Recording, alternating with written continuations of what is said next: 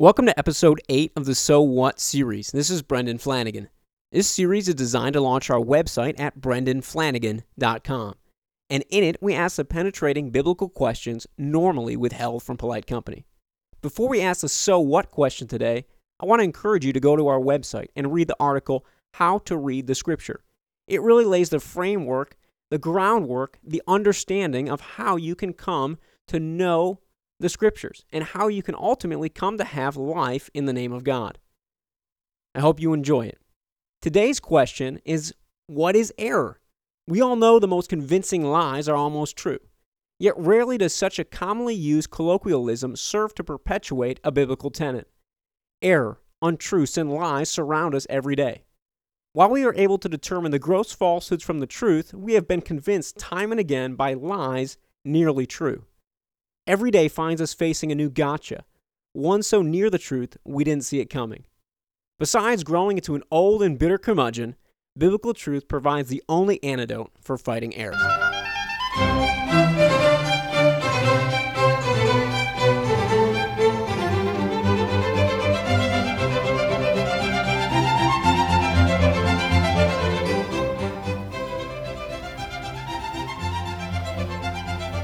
Thank you for joining us for the So What series. Today's question is What is error? This is Brendan Flanagan.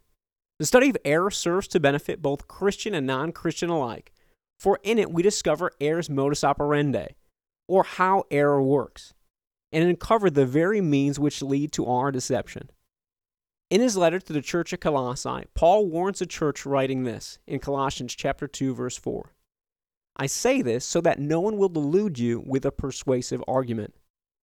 Certainly, we've taken this verse out of context, but we do that in order to understand the nature of error. For I believe Paul pinpoints it exactly in this very verse. The word he uses for delude is literally translated as paralogic. The prefix para means to come alongside of or work in conjunction with. The base word logic connotes truth or reason. This is how a persuasive argument works. The argument comes alongside of the truth. We note Paul doesn't say contra logic. The persuasive argument is not completely contrary to the truth. This would be obvious and would be rejected immediately. Instead, the argument comes alongside the truth. Perhaps the argument looks almost identical to the truth, or even serves to enhance its appearance. We can further see this image illustrated in nature. The purple flower bloom of the wisteria vine beautifies any house or garden. Yet, as a plant winds up your favorite oak or along your cottage exterior, the vines can eventually strangle your beloved tree and displace the bricks you wish remained in the walls of your house. Persuasive arguments work in the same way. They wind alongside biblical teachings, merely enhancing or seemingly embellishing the truth, but instead they serve to displace the brick and mortar doctrines of the Christian faith. So, how can we recognize these nearly imperceivable or even attractive errors? Paul provides a solution prior to his aforementioned warning in Colossians chapter 2 verses 2 through 3, in which he writes this: that their hearts may be encouraged, having been knit together in love, and attaining to all the wealth that comes from the full assurance of understanding, resulting in a true knowledge of God's mystery, that is, Christ Himself, in whom are hidden all the treasures of wisdom and knowledge. All the wisdom of God and the knowledge of the Father reside in Jesus Christ. When we submit to his lordship and abide in his word, then Christ serves to assure our faith, embolden our confession, and clarify our understanding. Moreover, this relationship of love knits together the hearts of all believers, bridging different temperaments, personalities, and cultures. When Christ dwells in our hearts through the presence of his word and the power of his Holy Spirit, he allows us to comprehend the things of God and grow in his fullness. This is later emphasized in Ephesians chapter 3 verse 17 through 19, which reads this: "So that Christ may dwell in your hearts through faith, and that you, being rooted and grounded in love, may be able to comprehend with all the saints what is the breadth and length and height and depth, and to know the love of Christ which surpasses knowledge." So the love of Christ is ultimately what's protecting us from error. We are in a relationship with him and so bound to his heart that we notice anything even the most minuscule error that deviates from the true nature of Jesus Christ. And this is all based in our faith. which is ultimately given to us by the Holy Spirit. It's what originally convicts our hearts. And we see this in John chapter 16, verse 8.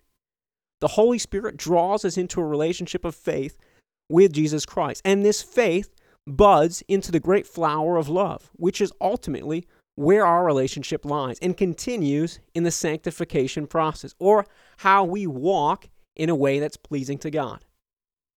So, in this process, we are protected from error because of our relationship with Christ. And this is ultimately the concern or the worry of error or the caution.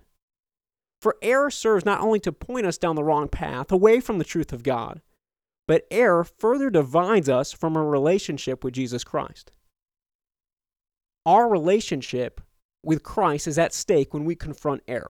Certainly, error affects and disables the church. Without a doubt, error destroys our Christian testimony. But most importantly, error threatens your personal relationship with Christ.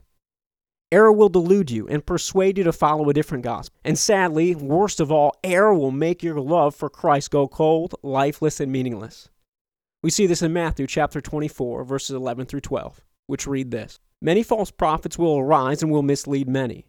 Because lawlessness is increased, most people's love will grow cold. When we follow the teachings of error, we will be misled, and lawlessness will increase. Our unrighteous activities will be perpetuated.